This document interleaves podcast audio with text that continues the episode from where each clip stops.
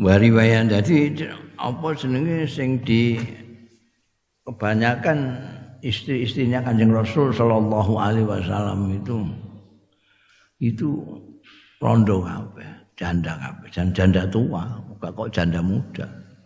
Satu-satunya yang muda perawan ya kok Siti Aisyah. Luyane janda. Malah Siti Saudah itu ora iso apa-apa. Jadi suaminya kapundut dia itu tidak ada yang rawat. Kapundut itu dalam kondisi sedang hijrah suaminya itu. Hijrah. Dan ini ditinggal sendiri di tengah-tengah masyarakat kufar Mekah yang swadisnya begitu. Jangankan kalau yang nggak punya siapa-siapa, yang punya siapa-siapa saja nek dianggap lemah dia. Wanu bean wong kafir Mekah. Nah, ini nggak ada siapa-siapa, nggak ada suami, nggak ada anak, nggak ada sepon. Dilin, dikawini kanjeng Nabi dilindungi. Jadi motifnya itu tidak seperti motifnya orang sekarang yang poligami. Gue golek ya wong poligami saiki apa ana sing rondo kan. Apa neh rondo tuwa ora ana, golek sing kinclong-kinclong. Jadi itu menipu diri sendiri, menipu diri sendiri. Golek dalil poligami masna wasulasa waruba tapi istilahnya muni itibak kanjeng Nabi tapi itibak kawine tok ora motivasi dan lain sebagainya jajal sing do gembur-gemburno poligami kon ngawini sing tuwek-tuwek iku sing ora ana sing ngopeni iku. Ya gadis-gadis ya nom-nom orang mbok kawin wis dikawini wong akeh malah. akeh sing do ngawini ya dadak mbok tulungi kowe barang ku lha apa. Lha saiki terus dinggo kampanye cewek-cewek digandani nek kowe kepengin mlebu swarga. Kowe kudu gelem dadi mbok nom ngono.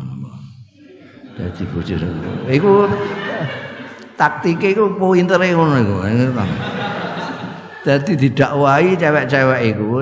Cewek-cewek itu kan lugu-lugu ngono cewek. Terutama cewek Indonesia kan lugu-lugu. Diabani swarga ngono wah ndrintil lali kabeh. Hmm. Kandhane iku kowe saiki ku populasi manusia itu perempuan itu banyak sekali. Laki-laki sedikit. Ya, kamu nggak mau dikawin jadi mbok enam kamu nggak kawin-kawin nanti gimana? Oh terus terus wedi. Ya wis ya wis itu termakan betul cewek-cewek itu Bang Indonesia itu kan cewek-cewek apa orang-orang awam itu kan gampang pengaruh-pengaruhan.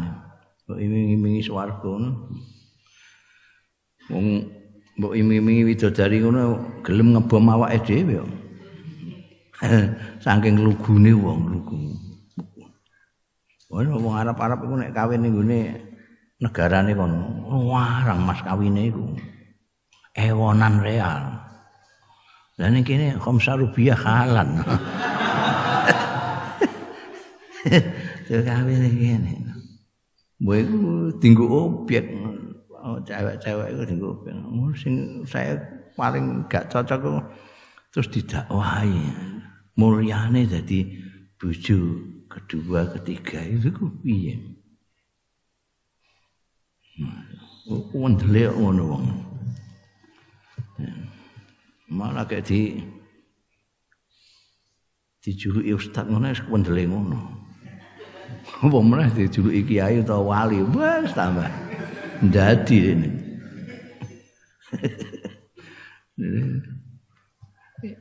Ya Allah medeni medeni. Iku sedemikian rupa itu nancepe kampanye mereka itu. Sampai ono sing ngunggah-ngunggahi aku. Lho, wis tuweke ngene sing ngunggah-ngunggahi gadis. Jadi ini kepengin ning swarga.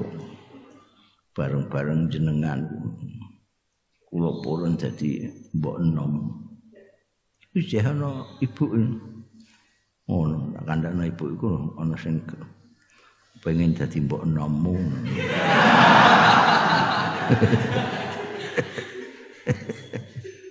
niru Jakarta. Jadi ini kalau jawaban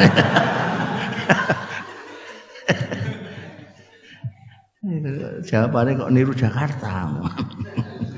Mungkin Jakarta sing anu Jakarta tok piye kan iki Jakarta ya sing namani ngono kalau mau nanti milih sendirilah ini santri-santri saya ini. Lumayan-lumayan. Ya Ngono sing Allah yarham Yai Khalil ku tamune kancane dipek. Kiai Khalil ini kiai takwa ya. Takut istri tua. Jadi takwa ini takut istri tua. Oh, dis Kok oh, kanjeng Nabi kok enggak berani. ngomong ngono iku buanter. Eh, Nyai Khalil iku krungu wong kuri. Iku cangkeme sapa?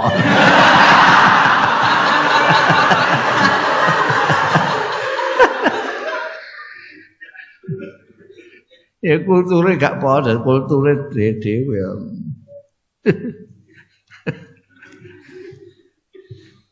Masyaallah. Iku delok Jadi baca juga jangan mocon nek Kanjeng Nabi ku poligami baca sejarah poligami Kanjeng Nabi itu ada. Dengan ini apa? Dengan ini ya, bagaimana kondisi? Ben ora Saiki malah ana apa jenenge?